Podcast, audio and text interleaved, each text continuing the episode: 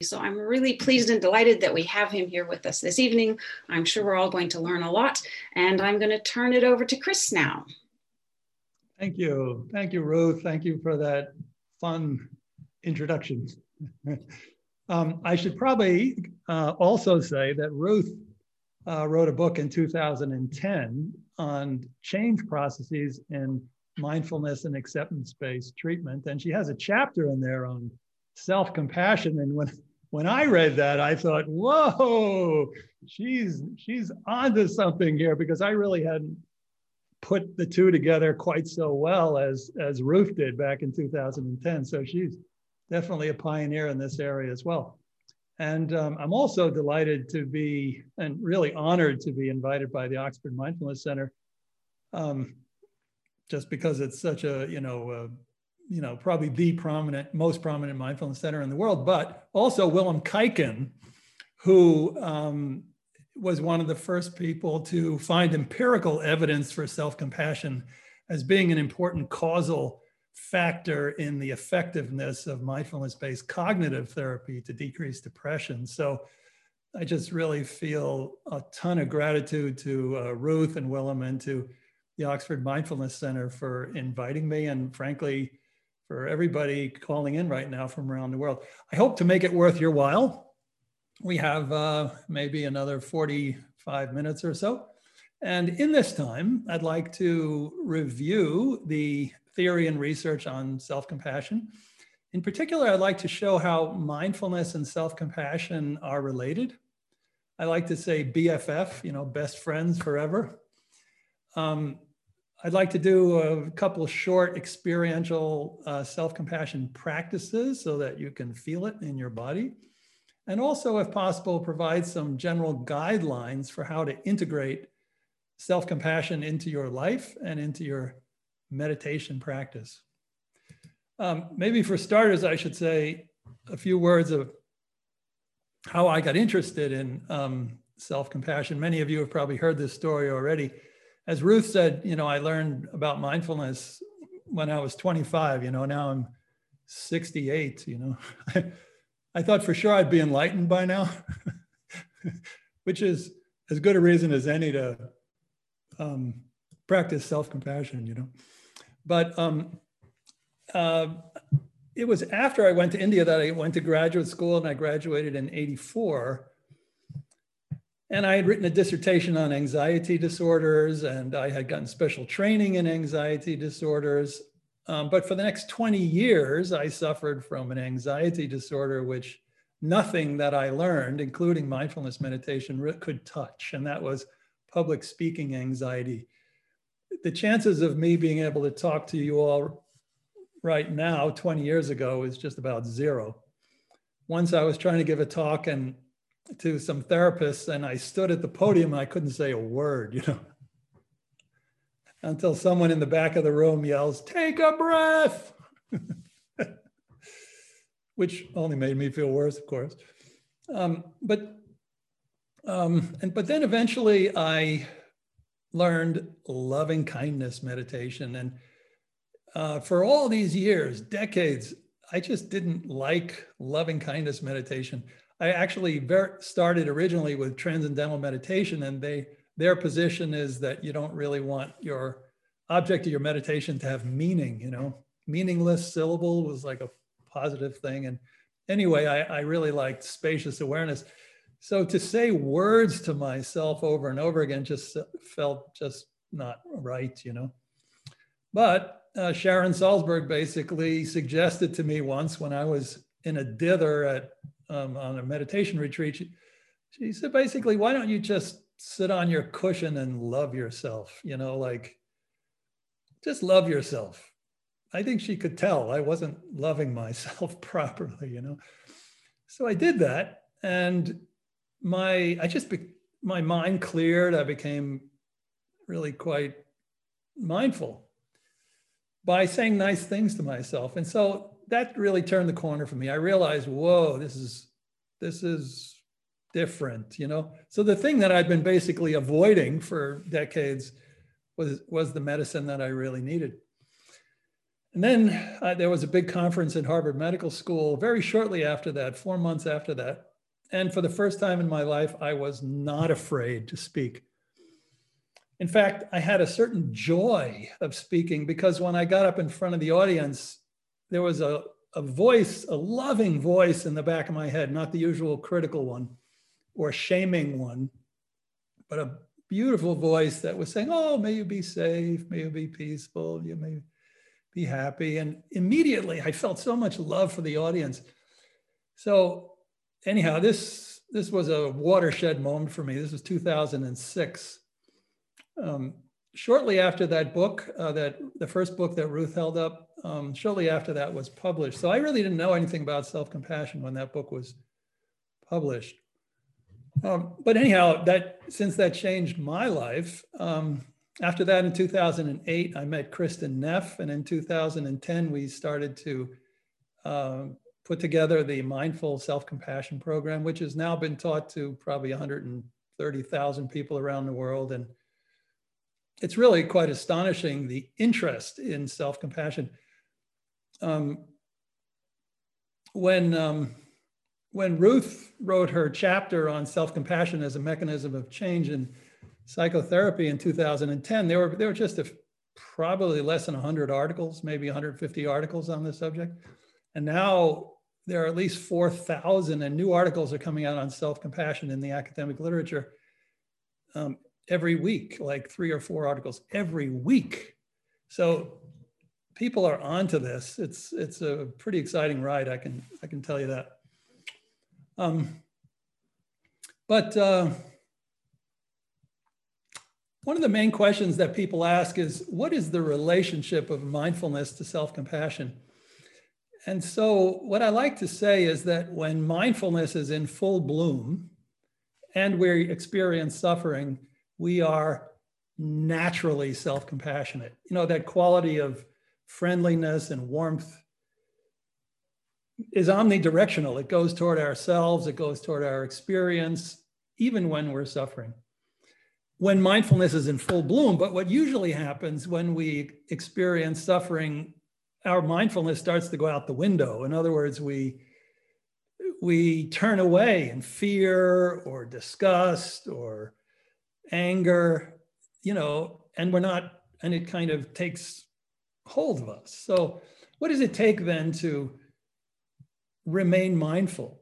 So, I think that's where self-compassion comes in. And so when we're when we're in the midst of intense and disturbing emotions, we one of the main things I actually learned from that experience of public speaking anxiety is that sometimes we have to hold ourselves before we can hold the experience.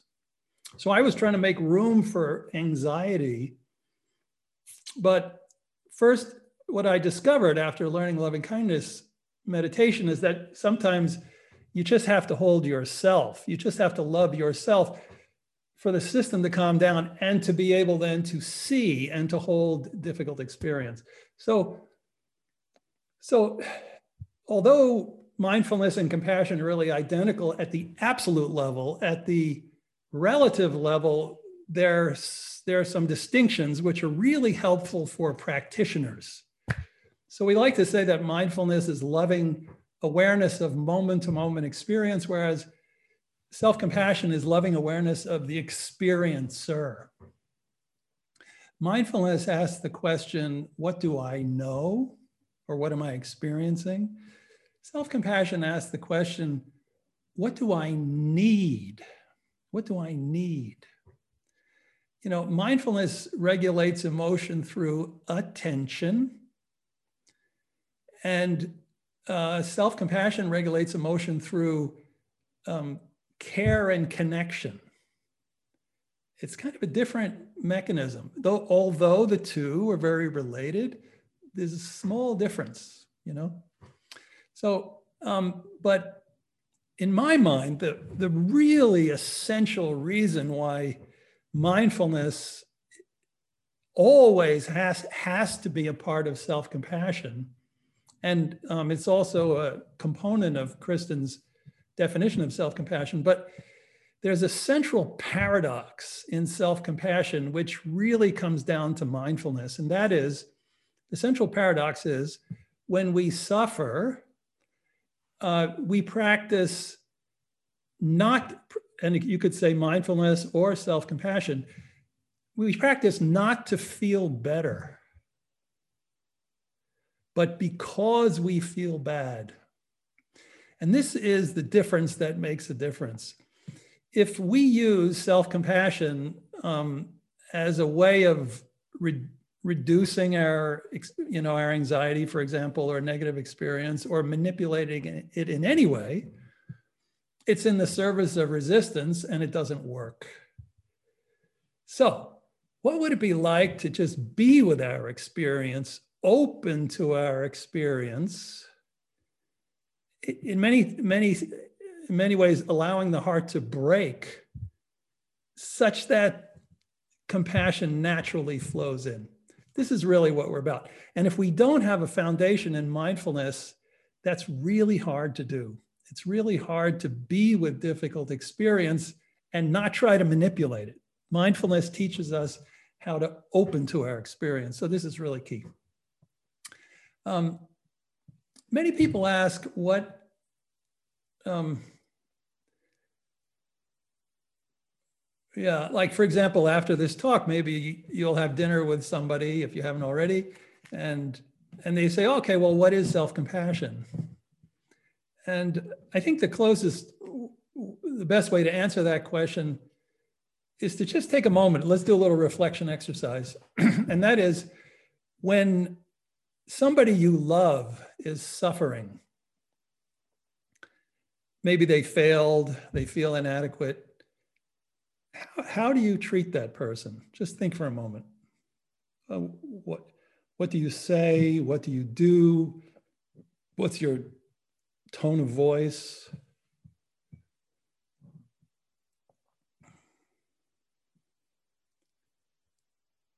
How does it feel inside just to think about this?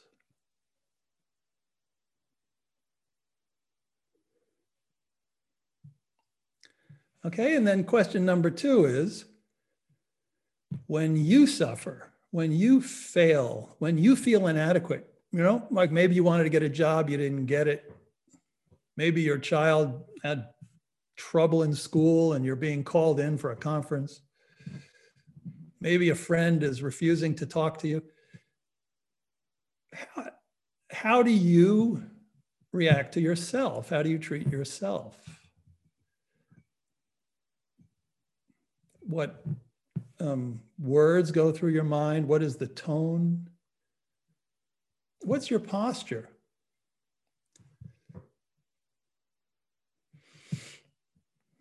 So, inevitably, what we find is there's a difference, right? And the difference is often we're less patient with ourselves. With ourselves, we kind of get into threat mode. With um, people, other people, we get into care mode. You know, I once heard the Dalai Lama say the reason why compassion for others works is because it's not you. well, the problem is, is the closer we get to somebody else, the less kind we are to them. It's almost like the closeness to ourselves. You know, how do we treat our children and our best friends and our nearest and dearest? Probably not as well as somebody with with whom there's a little space between us. You know, so we need this space. Mindfulness gives us this space. But because we don't have this kind of space with ourselves, we're often pretty harsh with ourselves. Um, the research is quite clear that the vast majority of us are more compassionate toward others than toward ourselves. So, what is self compassion? An informal definition of self compassion is simply that, which is treating ourselves with the same kindness and understanding as we treat somebody else and uh, that is to say, a good friend, you know. And um, um, so this is a really this is an operational definition actually because if you ever find yourself really stuck and beating up on yourself or feeling just really down if you just stop for a minute and you say ah how would i treat a friend who is feeling just like I do, or just is going through what I'm going through, how would I treat a friend? And then do that for yourself. So self compassion is a U turn. It's a U turn. Okay. Uh, let me give you a direct experience of this actually. Um, uh, Dr. Keltner at the um, Greater Good Science Center says that there are basically three universal expressions of compassion that people can recognize anywhere in the world. One is uh, warm gaze. Uh, in other words, you can see in a person's eyes when they're being compassionate with you. Another is uh, soothing touch. You know, it's amazing the skin can tell the difference between, can really sense the intention of somebody else, you know? So warm gaze, soothing touch, and uh, gentle vocalizations, the tone of the voice. So what I'd like to do now is to give you a taste of self-compassion, just a brief reflection, if you don't mind. If you close your eyes and um, give yourself the gift of seeing in your mind's eye the eyes of a being who is deeply loving and maybe even deeply loving toward you. And it could be your, your dog, it could be a child. But just see those eyes.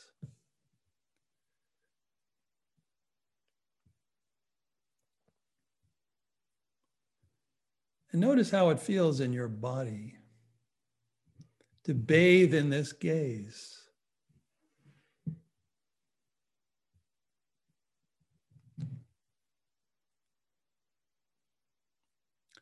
So, this is the U turn. This is a self compassion practice. And now, see if you can put a hand someplace on your body which is genuinely soothing. So, for example, maybe on your cheek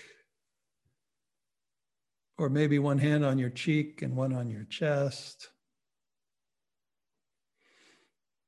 Maybe even can lean your head into your hand or gently stroke your chest.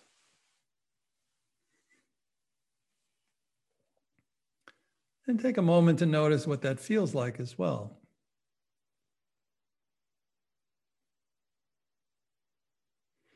Okay, you can do this for yourself anytime, night or day. You can do it even during meditation when you need it.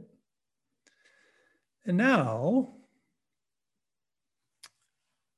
just take a, just um, give yourself the following uh, blessing. And that is if somebody were to walk into your room right now, and were to whisper into your ear something that you need to hear. And when you hear it, you say, Oh, thank you, thank you. What would you hear right now? What would what words would be spoken to you right now? You know, maybe like, I love you, I'm here for you, I believe in you, I trust you. What what words would be just wonderful to hear right now.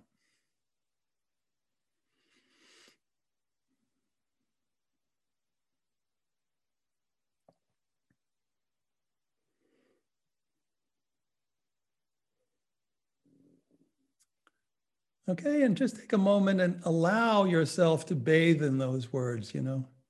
Just allow those words to flow through your being.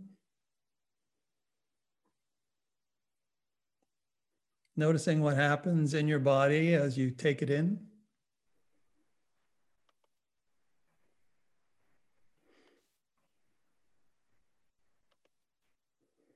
Okay, and now let's do all three together. See if you can see those eyes. See if you can give yourself some soothing or supportive touch. And say those words to yourself.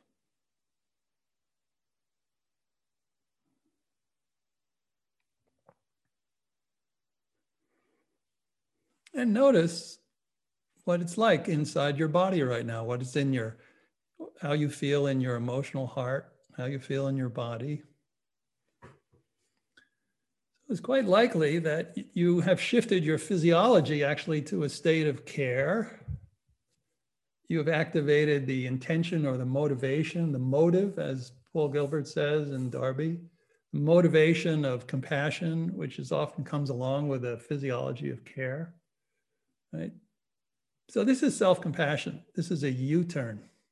Now, some people, some people really, really don't like the term self-compassion, and I get it because I don't either. There's got to be a better way of talking about this. Um, I was, uh, Kristin and I were um, talking with a monk in, in Scotland who said, well, you don't have to call it self compassion, just call it inner compassion. And we thought, oh, that's great, you know. It kind of makes sense, you know, compassion is inner and outer. Actually, the Buddha, when he was speaking about this, he never even said it was self or other, he just said it was directions. That's amazing, you know. So the direction. So we don't need to call it self-compassion, but the, the term self-compassion has two problems. The first problem is self, and it makes people think of selfishness and reification of the self, which is the source of most of our suffering. And the second is compassion, and that makes people think of weakness and only of nurturing, you know, and not sometimes the need to be tough and fierce. You know, there's fierce compassion too, right?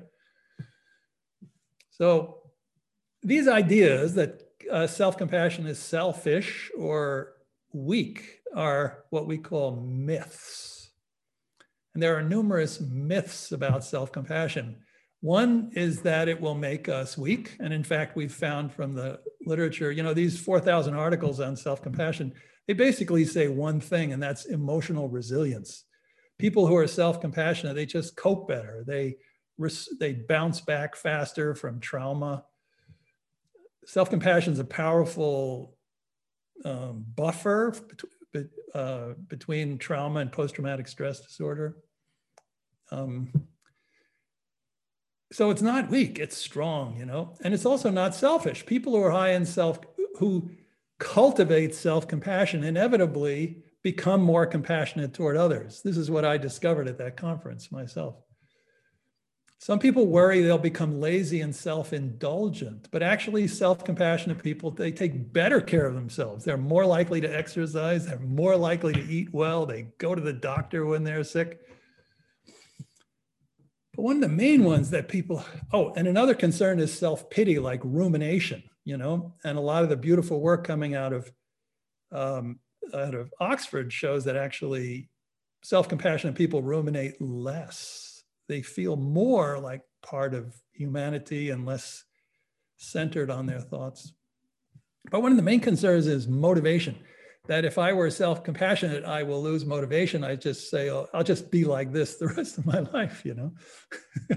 but what we find is that people who are high in self compassion are actually more motivated to achieve their goals, and their goals are just as high as others. But they're more motivated because they're motivating themselves with kindness so imagine you have like an athletic coach, one who's critical all the time, and one who says, you know, I believe in you. You got what it takes. You can do this.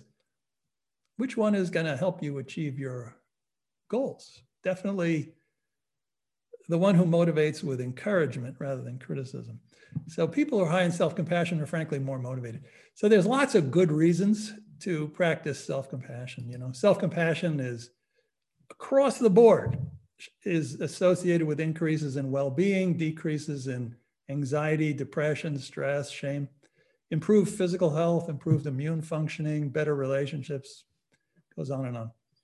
So most of you are probably familiar with Kristin Neff's um, definition of self-compassion, the three components, mindfulness versus over-identification, common humanity versus isolation, and um, kindness versus self-criticism.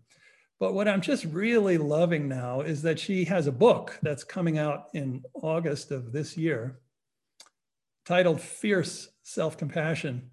And she makes a really good case for how culturally, we have really misunderstood compassion, that it's not just it's not just being with. In other words, it's not just about comforting, reassuring, soothing, validating.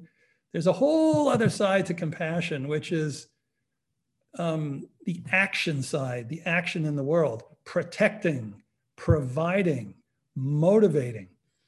And at this time in our in human history where we have so many systemic problems and we cannot sit quietly by, you know? We must act. How do we act?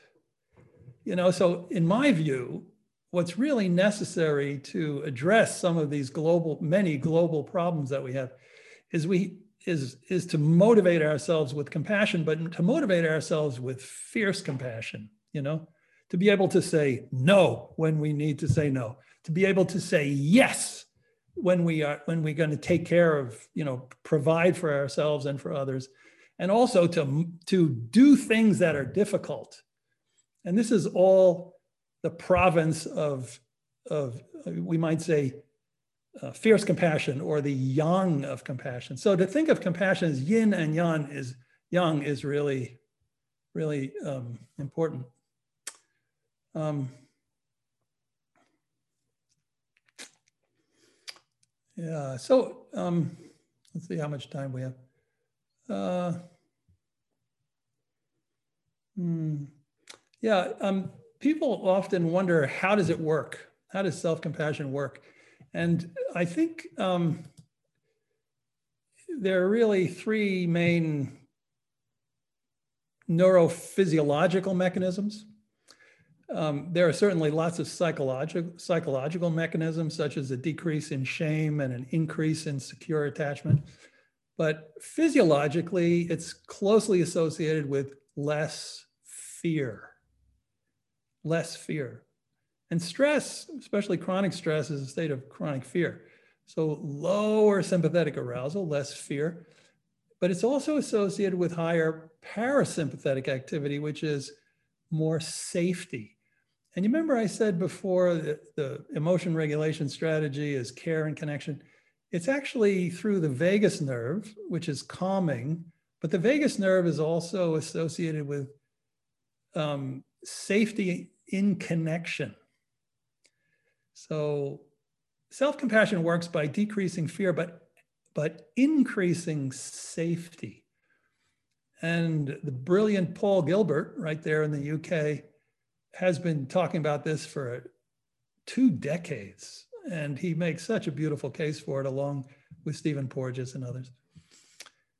But we also know in the brain that self-compassion increases activity in the, in the frontal lobe, in the executive functioning area and downregulates the amygdala or the threat response. So we can actually see in the brain uh, the mechanisms by which this happens. But what's really key to understand is that um, most psychological suffering is associated with an overactive threat system. And compassion is the opposite. Compassion downregulates the threat system and allows our immune system to function better, allow our relationships to function better, allow our thinking to function better. Basically, the reason, the, physiological foundation for this broad array of improvements in psychological well-being is, is this shift in, in physiological function. I, you might be interested to hear in the last two months, there were five articles that came out on COVID. One was in Hong Kong and found that people who are high in um, self compassion are less afraid of COVID.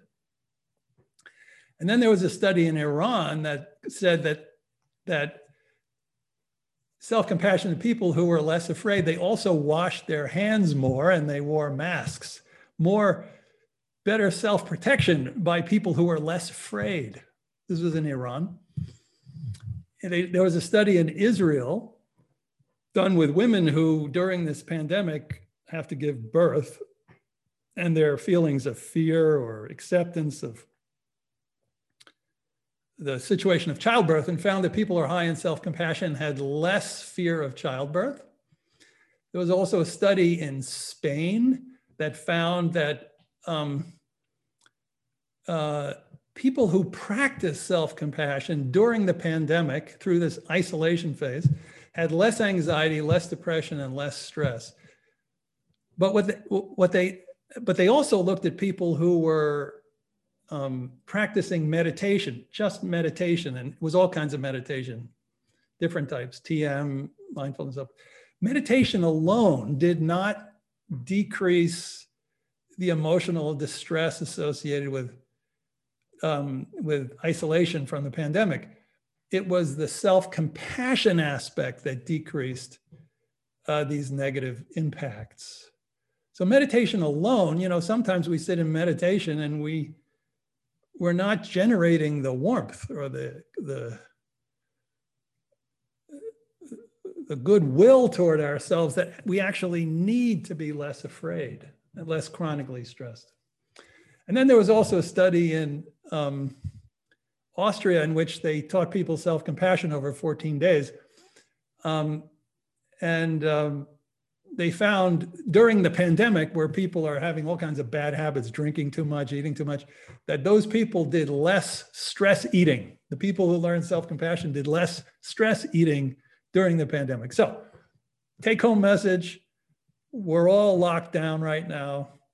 This is not easy for any of us. We are social animals. We need to connect. We need each other. But if we cannot connect with others we can still connect with ourselves. We can still be really kind to ourselves and activate this sense of warmth that we desperately need in order to um, function well as human beings.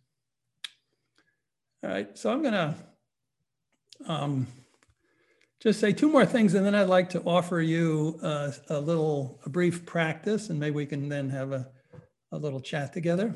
Um, so one of the questions that people have is, can self-compassion be learned? Well, certainly the MSC program has shown, and there have been like eight uh, randomized controlled trials, that yes, you can learn self-compassion directly in a self-compassion training.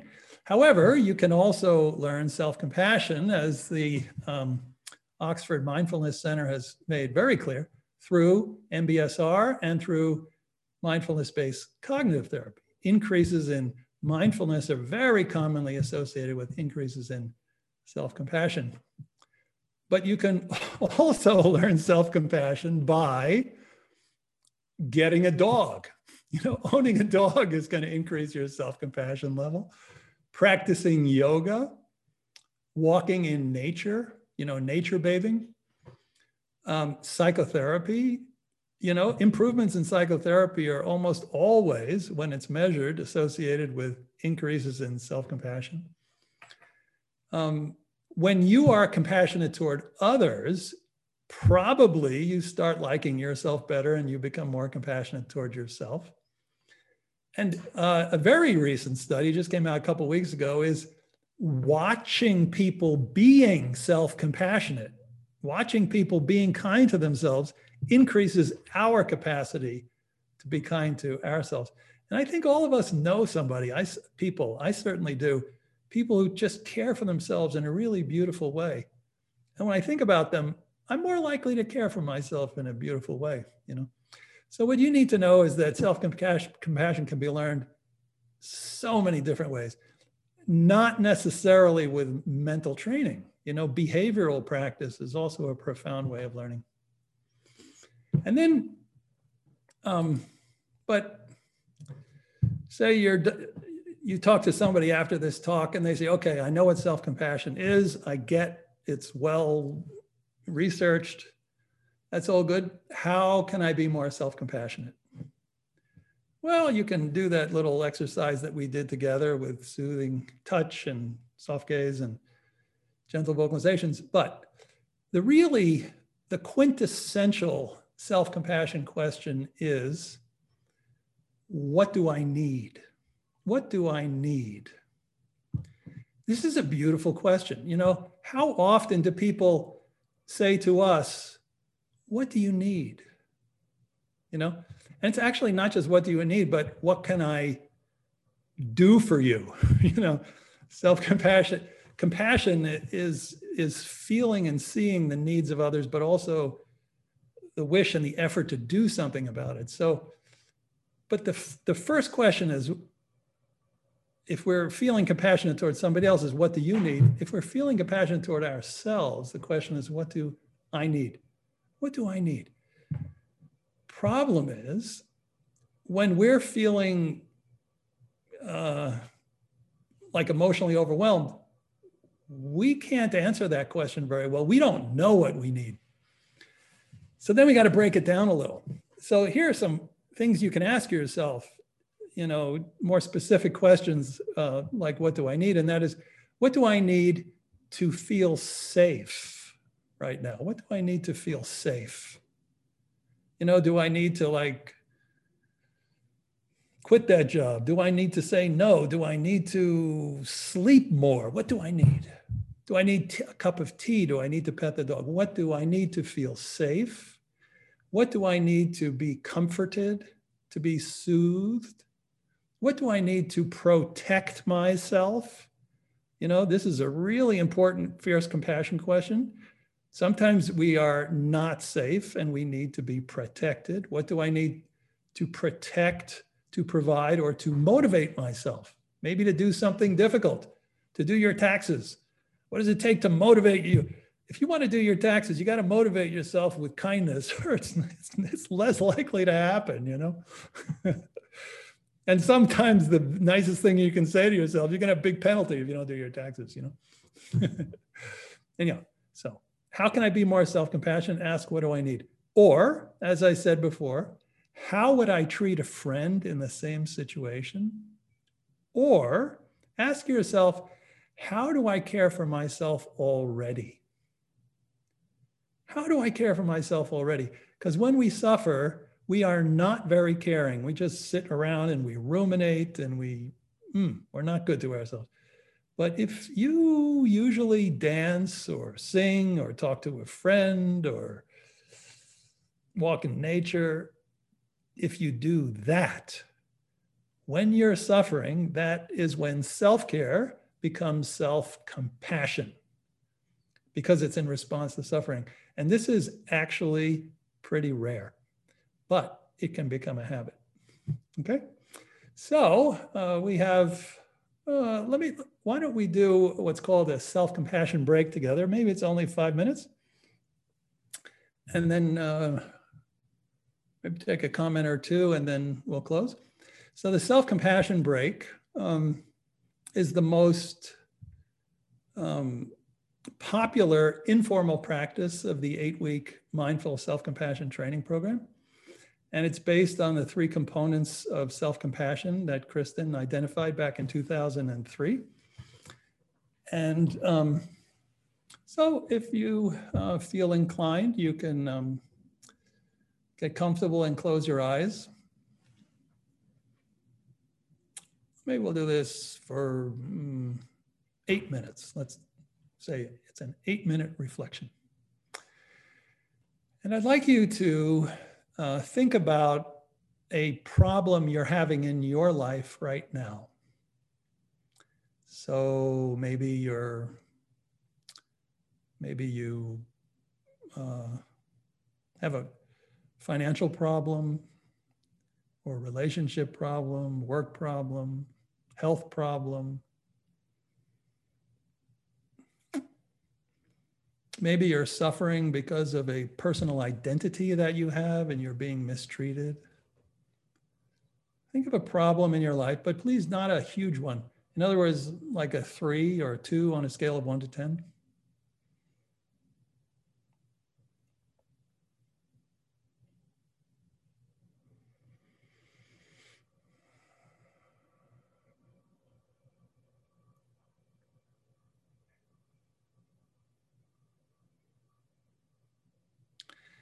And when you have one in mind, please allow yourself to uh, enter into it and uh, perhaps visualizing any people that are there or a setting or words that were shared. mostly I'd like you to um, feel in your body what this problem feels like. How does it feel to, to have a human body and also to have this problem? What's it like?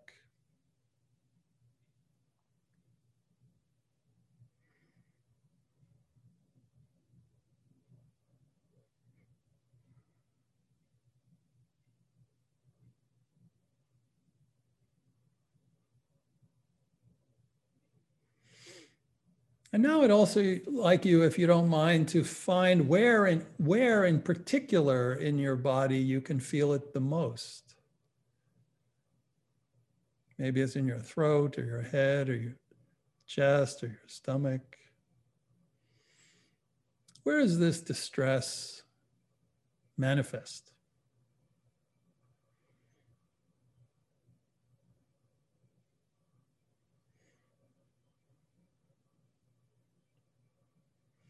Now see in good mindful form if you can make a lot of room for it, if you can allow the experience to be in your body.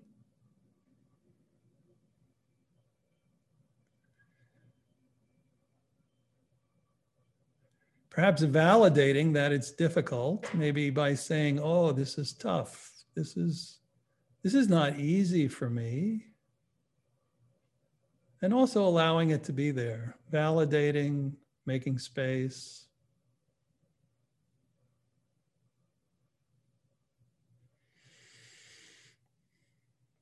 And doing this because you know that this is part of the human experience. This is part of being alive, what you're feeling right now. That others in the same situation would feel just like this. That in fact you are not alone, even though it may feel like you're alone.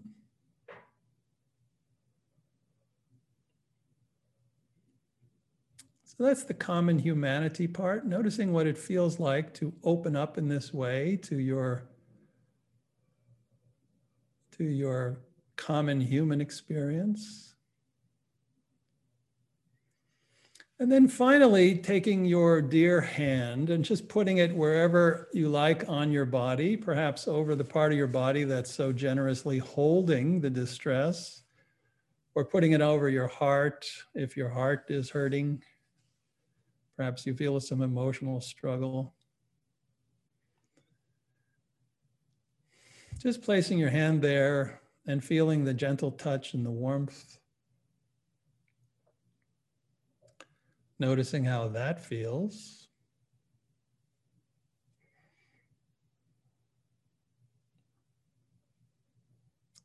And then imagining that you have a dear friend who might who could have been or could be in the same situation. What would you say to your friend right now? Say your friend finds themselves in the same dilemma. From what would you say to your friend heart to heart, you know? Just out of kindness, what would you say to your friend?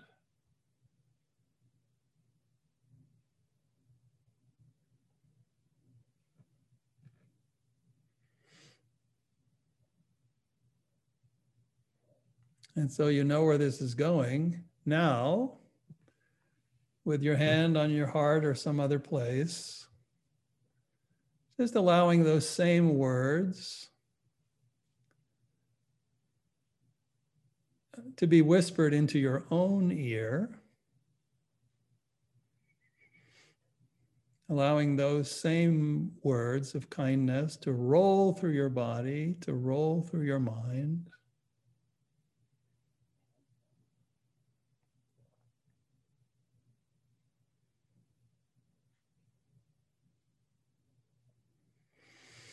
Not expecting anything. You don't have to feel anything. You don't have to feel good. Maybe you don't even feel good, doesn't matter. Just giving yourself this blessing, the blessing of kindness in touch, in words.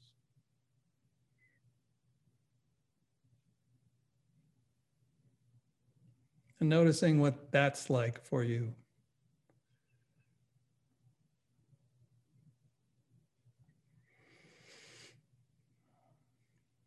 Okay, and before you open your eyes, just to review, there were three components. First was mindfulness, being aware of what we were experiencing while we were experiencing it in a spacious, loving way, validating way.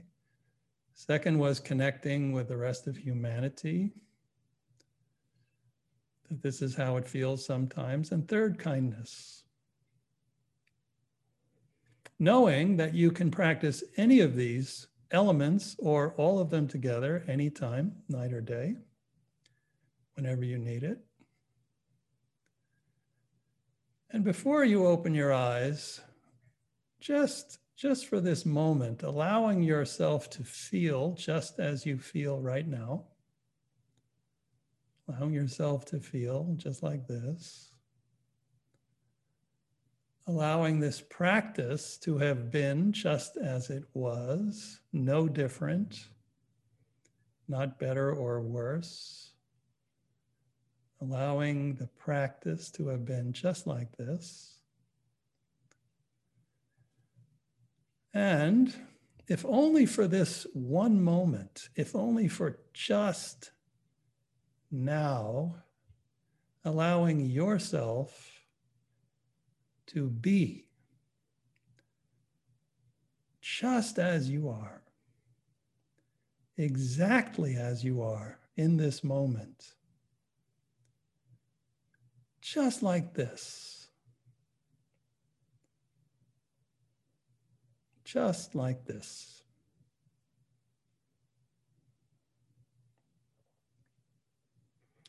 And then when it feels right to you, to slowly open your eyes.